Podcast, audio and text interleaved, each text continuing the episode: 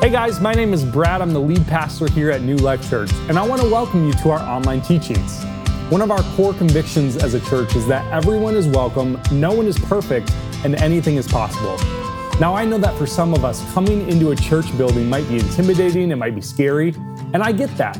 But I want you to know that there is always a place for you here at New Life and that you were made for real in person community.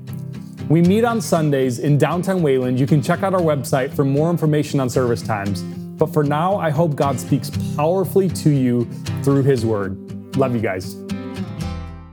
Good morning. How is everyone doing this morning? Is anybody else in a good mood like I am this morning? Sun is shining. Yeah, I'm, I'm excited. I am so excited to be here.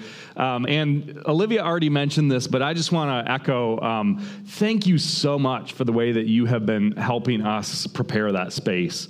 Uh, one of the things that's been really cool is that so many p- different people have been contributing in different ways.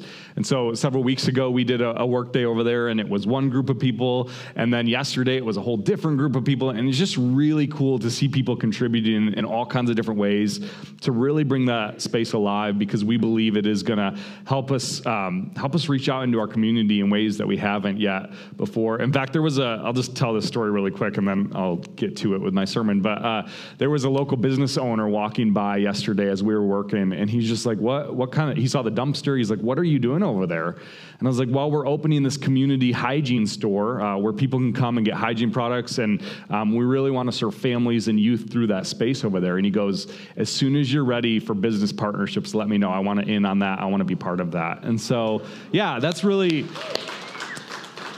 that's just a testament to the fact that we are building this thing with our community. And I'm just so grateful for the way that God is moving uh, through you and through our church um, through this new ministry that we're starting. So uh, that has nothing to do with my sermon other than the fact to just say thank you for being the hands and feet of Jesus. I guess which kind of has to do with my sermon, but whatever. We'll get we'll get started here. Uh, so we're in uh, we're in week two of our series for people, um, where we are reclaiming as a church what it means to be for people in 2021 in the way that Jesus was for people uh, when he was doing his ministry here on earth. And so I want to take you back to the year 2006. I was on my senior class trip for high school. You can do the math on how old that makes me. And uh, so we were going to, yeah, it's young. I'm still young, spoiler alert. Uh, we were going to Colorado, uh, Westcliffe, Colorado. Beautiful, beautiful area if you've ever been to Colorado before. Huge mountains, lots of 14,000 foot plus mountains, just gorgeous. And one of the biggest parts of this trip was that you would climb the mountain at this resort we were staying at called Horn Peak. So, as a group of high schoolers, there was three of us, four of us in our group, um, getting ready to climb this mountain midway through the trip. And so we got all our stuff ready. We're ready to go. And uh, you can see this picture here. That is baby Brad on the left there. Uh, probably not the right reaction to that. Um, those are the faces of some guys who do not ready look ready for a hike ahead of them. Very innocent. What? Yeah, looks more like search and rescue. Very innocent, very happy. This was the very beginning of the hike before we embarked on this treacherous journey ahead of us. Spoiler alert, we got very lost on this hike. Very lost. Yeah, Steve called it. Uh, we got so lost to the point where, like, almost a whole day, like way later in the day, we started early in the morning, way later in the day, they had to send in a search and rescue party to find us. And if you know me, this is surprising to absolutely no one here that this happened. And I got to be honest, it made me kind of feel good to be like needed and wanted and pursued in that way. Uh, but they sent in the search and rescue party. And as I was like thinking about this idea of search and rescue, I began just to like research like how many cases of search and rescue are there? Like how many does the National Parks Association report? There are a lot. In a 15 year period, they reported over 65,000 cases of search and rescue in national parks. That's over 15 years. And they studied why do people get lost? And there are a whole host of reasons why people get lost. Things from miscounting your paces and your steps to taking game trails and mistaking those for hiking trails Ego is a big reason, like men refusing to ask directions on the, on the journey. That's another big one. There are so many reasons why people get lost. You don't want to know what the average cost of a search and rescue operation is per day? Like a full scale search and rescue operation? The average cost is $32,000 a day. I'm worth $32,000 of your taxpayer money. You're welcome. Yeah, Colorado. Well, it's national park, so I don't, I don't know how all that works. Um, but this made me think of the question: How much, how much is a lost person worth? How much is the life of a lost person worth? Because search and rescue always comes at a cost. Search and rescue always costs something. How much is that cost worth? How much is too high for the pursuit of a lost person? And I think this question gets even more real when we add this tag at the end there. How much is a lost person worth to God? We're going to dig deep into that question this week. In fact, this sermon is a two part sermon, so you'll have to come back next week because we're going to really dive deep into the story because I want us to have the heart of the Father towards lost people as a church. And so today we're going to look at one of the most famous parables that Jesus ever told in his entire ministry. If you've been around the church for any period of time, I've taught on this, you've probably heard sermons on this, uh, but we're going to dive deep into this. And I think you're going to learn some new things about this story uh, this week and next. So be sure to come back next week. But last week I said Jesus' ministry was one of doing and teaching, right? Right? So Acts 1 describes it this way. He, he had a ministry of doing and teaching. So what Jesus would do is he would often teach by just demonstrating and the way he lived, who he surrounded himself with, what he did. And then in many cases, that was so scandalous and controversial in his day that he actually had to bring real actual teaching to what he was doing that was stirring up so much controversy. This story is one of those cases right? So night after night, he is sharing a table with some of the uh, lowliest of people in the society prostitutes and tax collectors and Gentiles and all these different kinds of people that church people didn't like all that much. And so they began questioning him because this was stirring up so much controversy. Who is this man who welcomes sinners and eats with them? Is the question that spurred the story Jesus is about to tell that we're going to look at this morning. But I believe this story that we're going to look at this morning, Jesus is illustrating two things. The first one is he's going to show us how much a lost person is worth to God. And the second thing that I think he's going to show us is that there is more than one way to get lost. And church people can be some of the most lost people there are. So if you have your Bible with you this morning, uh, turn with me to Luke chapter 15. Luke chapter 15, verse 11, we're going to dive into this story that Jesus tells together. And Jesus said, There was a man who had two sons. And the younger of them said to his father, Father, give me the share of property that is coming to me. And he divided his property between them. Not many days later, the, son, the younger son gathered all he had and took a journey into a far country. And there he squandered uh, his property in reckless living. So when Jesus tells the story, this request from a younger son would have elicited all kinds of gasps from his crowd. This younger son did what? This is an absurd, unheard of request from a son to his father. Give me my share of the inheritance. If you've heard this story talked about before, it's the equivalent of saying, Dad, I wish you were dead. It's a death wish on his father, saying, You are dead to me. You mean nothing to me.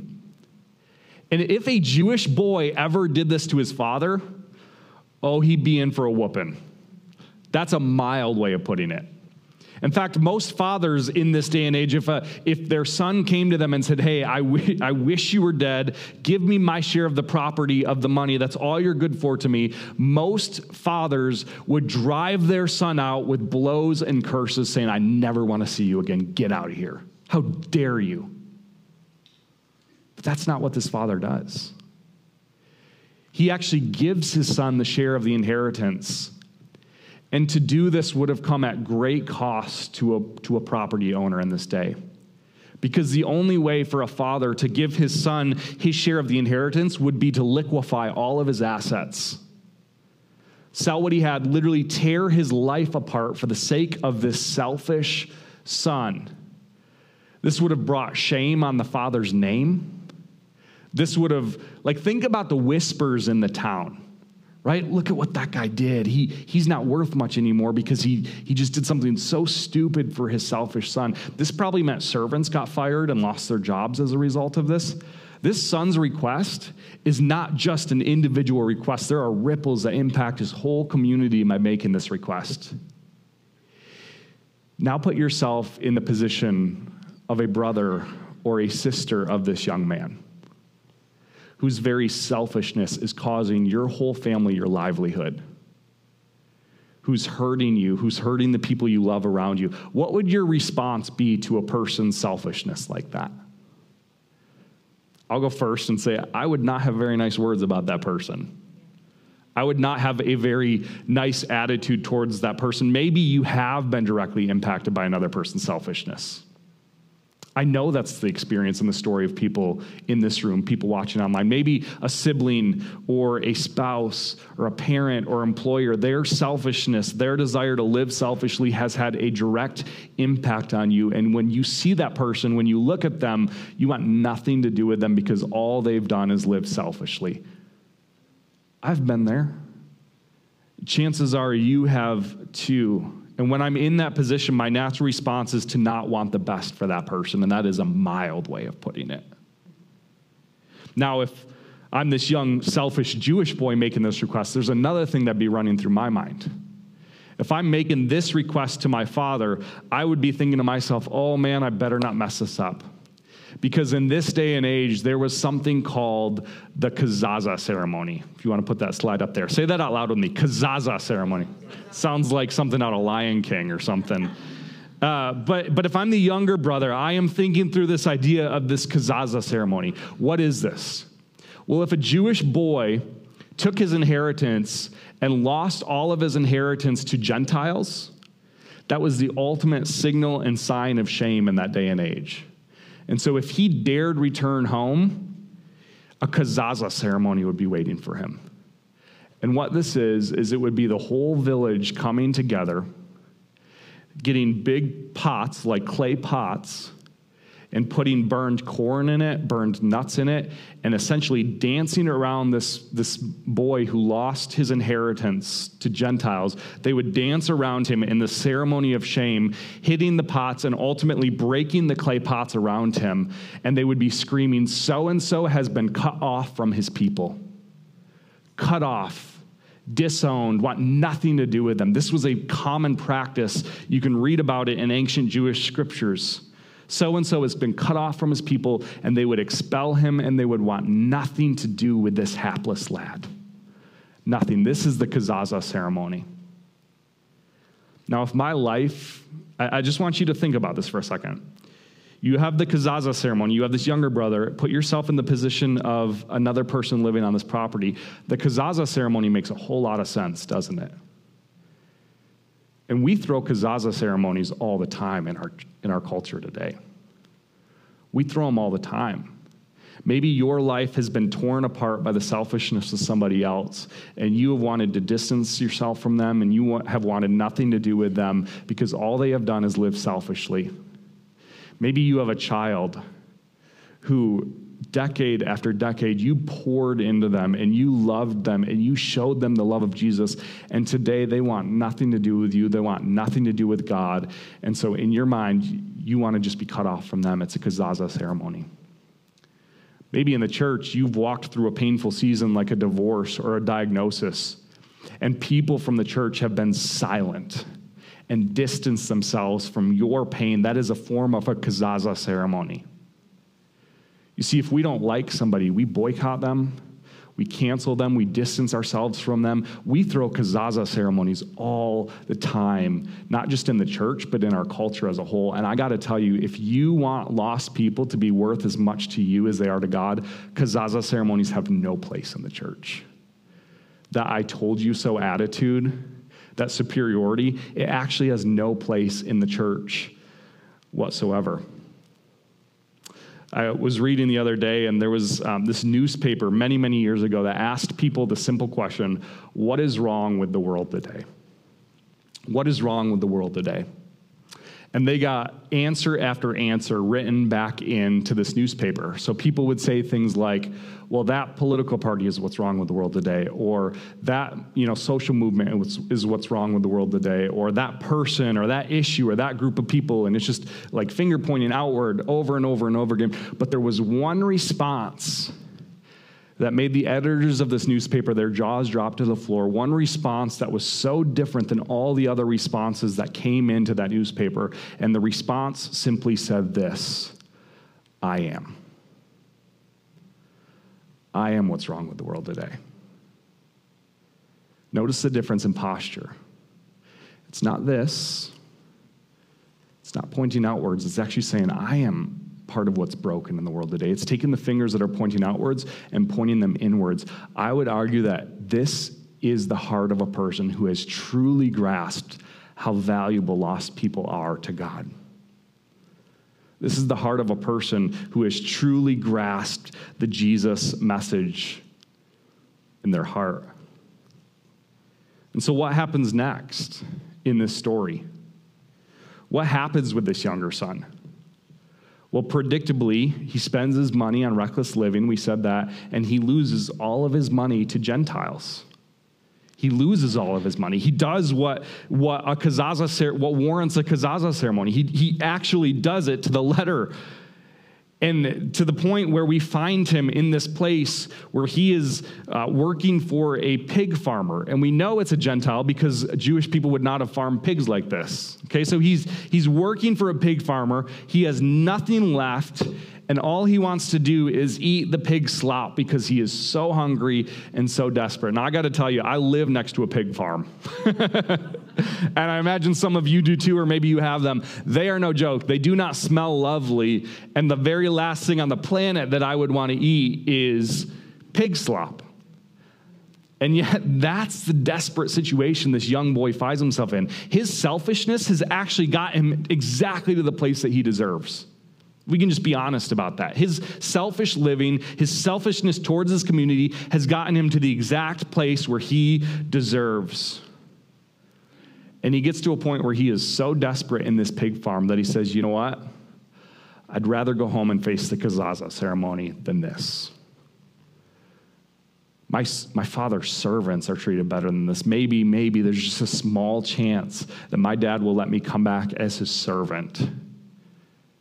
I'll, I'll, deal with the kazaza ceremony. I'll deal with that, but, but maybe he'll let me come back as a servant. And so, what this guy does is he gets up, head held in shame, and he makes the long walk of shame home.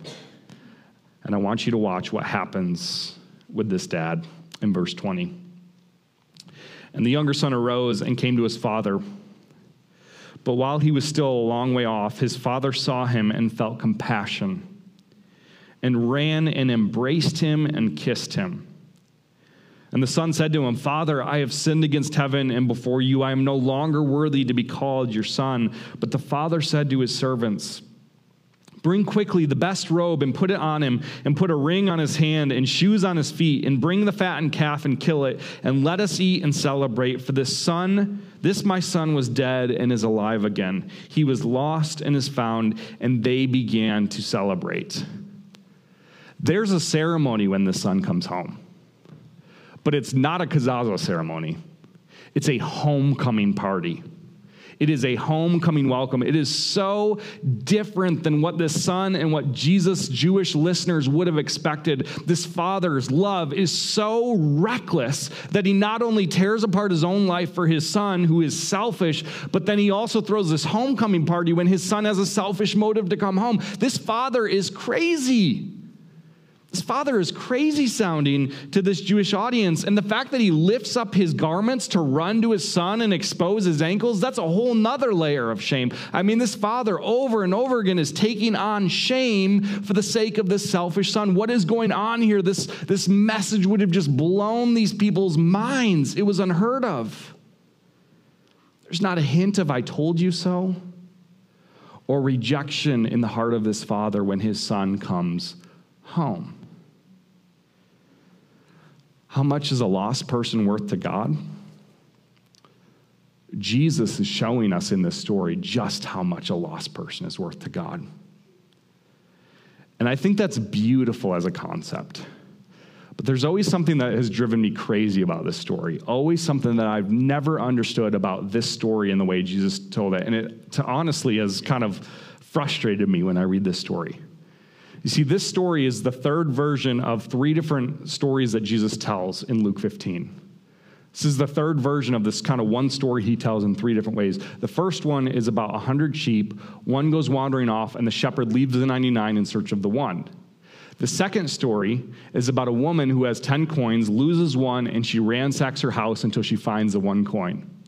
Both of those stories have one thing in common that this third story about the son is missing. Does anybody know what it is? There's a search and rescue operation in the first two, but there's no search and rescue in this story here. There's no search and rescue in the story of the prodigal son. In fact, it, it kind of ends on a cliffhanger. It's, it's a very unresolved, kind of frustrating ending because what happens is it just ends with this conversation between the father and the bitter son, who is the bitter older son, who is throwing kind of his own kazaza party when his brother comes home. Check it out in verse 25 here. Now, the older son was in the field, and as he came and drew near to the house, he heard music and dancing, and he called one of the servants and asked what these things meant. And he said to him, Your brother has come, and your father has killed the fattened calf because he has received him back safe and sound. I got to ask you, what would your reaction be in this moment? I would be furious. Would you? I mean, let's be honest. Uh, yeah. That's, that's a perfectly reasonable response. And that's what it says here. But he was angry and he refused to go in. His father came out and entreated him. But he answered his father, Look, these many years I have served you, and I have never disobeyed your command, yet you never gave me a young goat that I might celebrate with my friends. But when this son of yours came home, it's like when a parent is mad at a child, they call him your child to the spouse, not like my child. He's distancing himself. This, your son came home who has devoured your property with prostitutes and killed the fattened calf for him. And he said to him, Son, you are always with me, and all that is mine is yours. It was fitting to celebrate and be glad for this. What does that say? Your brother, not just my son, your brother was dead and is alive. He was lost and is found. What a frustrating end to this story. Because it's not resolved. Nobody pursued the younger son. Nobody ran after him and, and performed a search and rescue operation. And this older brother, he's just sitting here in his own misery and grief. He's just as lost as the younger brother is. We're going to talk about how lost this older brother is next week, saving it for then. But he's just as lost as his younger brother.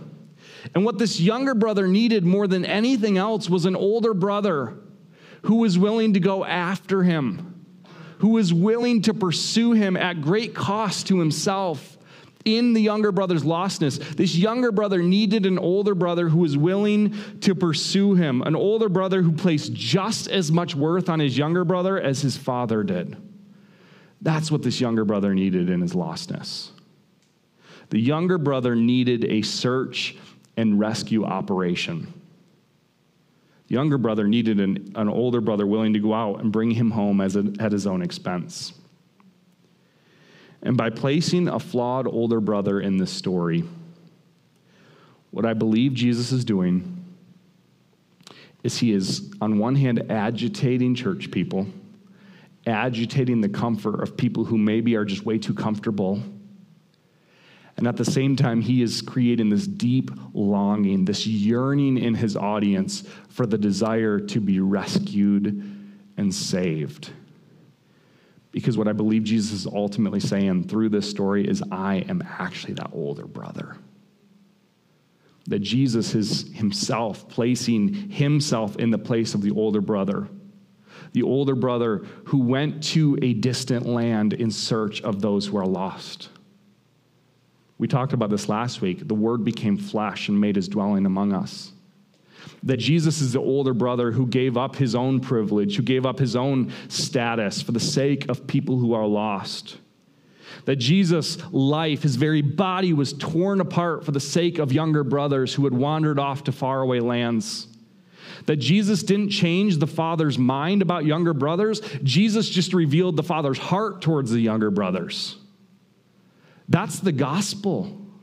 That's the heart of it. How much is a lost person worth to the Father? Look no further than the life and ministry and work of Jesus to see that it's worth everything to the Father. Lost people, younger brothers, they are worth everything to the Father. And so I want to spend the remainder of our time together talking about how does Jesus pursue younger brothers? Like if we know younger brothers mean that much to the heart of God, how does Jesus actually pursue them? There's a, a Chinese Christian leader named Watchman Nee who uh, told this story many, many years ago. He was out with his friends and they were, they were swimming. And there was a group of five of them, and uh, none of them were super great swimmers. There was one group in one person in the group who was a lifeguard. He was really the only one who could swim, but the rest of them were pretty awful swimmers. And so they go out and they're, you know, swimming in the lake, enjoying themselves, having a really good time. And uh, eventually, inevitably, one of the guys in the group who was not a great swimmer finds himself too far out and he starts to drown. He starts to sink. Of course, everybody turns their eyes to the one who is the lifeguard, the best swimmer in the group, and they say, Go save him, go rescue him. And the lifeguard just kind of sits there. There's no urgency. There's no like pursuit of this, this kid who is drowning. And they're like, What are you doing? Why are you not going and rescuing him and saving him? They're, they're losing their patience, understandably, like, Go get him. And so finally, after enough urging, this lifeguard rushes out, swims out, and he saves the person drowning out in the lake. And as he pulls him back in, all of the friends are frustrated and they say, What took you so long? Why didn't you pursue him earlier? And what this lifeguard said is he said, If I would have gone out there while he was still flailing and still trying to save himself and still wrestling, he would have grabbed me and dragged me under the water right there with him. It was not until he realized there was no hope of saving himself it was not until he gave up all trying, all striving to save himself that I could go out there and actually rescue him. And that's the very heart of the gospel towards younger brothers. That it's, it's easy for us to think that we're closest to God when we no longer need His grace as much because we've gotten our performance buttoned up and everything's looking good. But that's not the illustration Jesus is using here. People with moral character can be just as lost as people who are out there kind of doing anything and everything that they want. That's not what Jesus is getting at here. What Jesus is getting at here in this story is that I am here as a rescuer. And Jesus is not going to rescue younger brothers against their will. He loves them enough not to do that. But what he wants you to hear, if maybe you resonate with the younger brother, or maybe you know a younger brother in this place, what he wants you to hear is that he's already in it with you. And he's waiting to be invited all the way in it with you. That he sees your mess and he sees the ways in which you might be drowning or you know falling under the surface where you might be lost where you might need search and rescue and here's what i want you to hear if you are the younger brother or you know the younger brother jesus is not your parole officer He's not the one that comes and just says, hey, make sure all your behavior's buttoned up and you're good to go. The, the father doesn't say to the older son, hey, look, your younger brother was bad and now he's good. No, he says he was dead and now he's alive. He was lost and now he's home. That's the heart of the Father. And so, when it comes to lost people, younger brothers, Jesus isn't your parole officer just to make sure your behavior is all buttoned up. He is your lifeguard, your rescuer, the only one who can, who can actually save you out of the pit, out of the mess. It's not you. It's not me, it's not older brothers. It is Jesus alone that can save us out of the mess. And what repentance means is that you're still just treading water and you're trying to do it on your own and you're trying to save yourself. And what you don't realize is right behind you, there is a strong, outstretched arm ready to pull you out of the water. And repentance means I'm going to turn from this and grab onto that hand and allow Him to save me. That's what it means to repent. So if you have a younger brother in your life, or maybe you are that person, don't just talk to them about behavior. That's kind of a surface level issue. Talk to them about how Jesus offers very real, heart level rescue from the ways in which we are drowning ourselves. I love how theologian Dane Ortlund says this. He said, It is the most counterintuitive aspect of Christianity that we are declared right with God not once we begin to get our act together, but once we collapse into honest acknowledgement that we never will. Ezra, can you put that slide up there so we can just read through that again? It is the most counterintuitive aspect of Christianity that we are declared right with God not once we begin to get our act together, but once we collapse in honest acknowledgement that we never will. Who in your life needs rescue? Is it you? Is it someone you know? I want to create some space this morning for some honest confession about ways in which maybe we have acted superior towards people who have been lost, who are lost. Shouldn't surprise us when lost people act lost. And I think we need to stop being so angry about that and actually pursue them with the heart of the Father. One of the most important aspects of the Christian faith is repentance. It is a turn from sin. It is moving in a whole nother direction, but it begins with search and rescue. That's where it begins, and that's what I'm afraid the world is not seeing from the church these days this desperation, no spirit of the older brother present, but rather this desperate pursuit of those who are lost. Other ways you've judged, been frustrated with, angry towards people who are drowning in your life. Other ways you've acted superior to them. As a church, we need to repent of those things. And then I would challenge you this week what step do you need to take towards someone who is drowning in your life this week? What step do you need to take towards someone who is drowning in their own sin? Maybe it's setting up a coffee date. Just going and grab breakfast or coffee with somebody and just talking about it. Maybe it's inviting them to Alpha not just trying to make shameless plug after shameless plug. I really do believe this could change some people's lives who are far from God. Maybe that's it. I mean, we're trying to make all of the excuses kind of go away and say, we are literally helping do this for you. You don't need to have all the answers. You don't need to have all the Bible knowledge. That's not a prerequisite for being somebody who goes out and seeks lost people. But passion and pursuit is.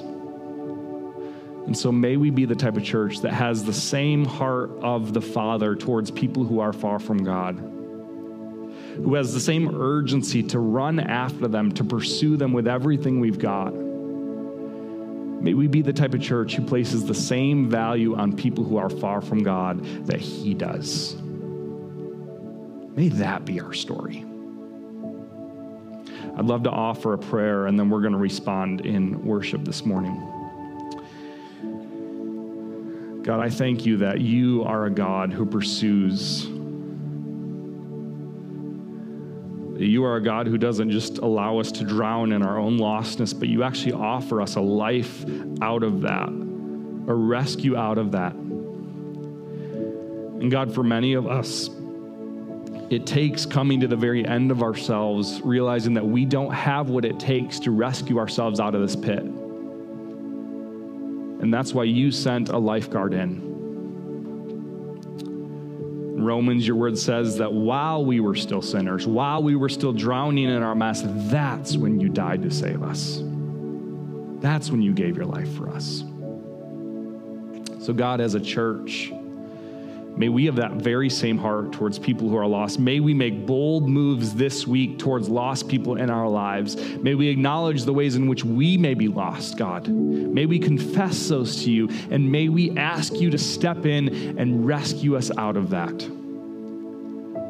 God, we can't do it ourselves, but you can. And you are ready and able and willing. And so, God, may we surrender to that this morning. In Jesus' name we pray. Amen.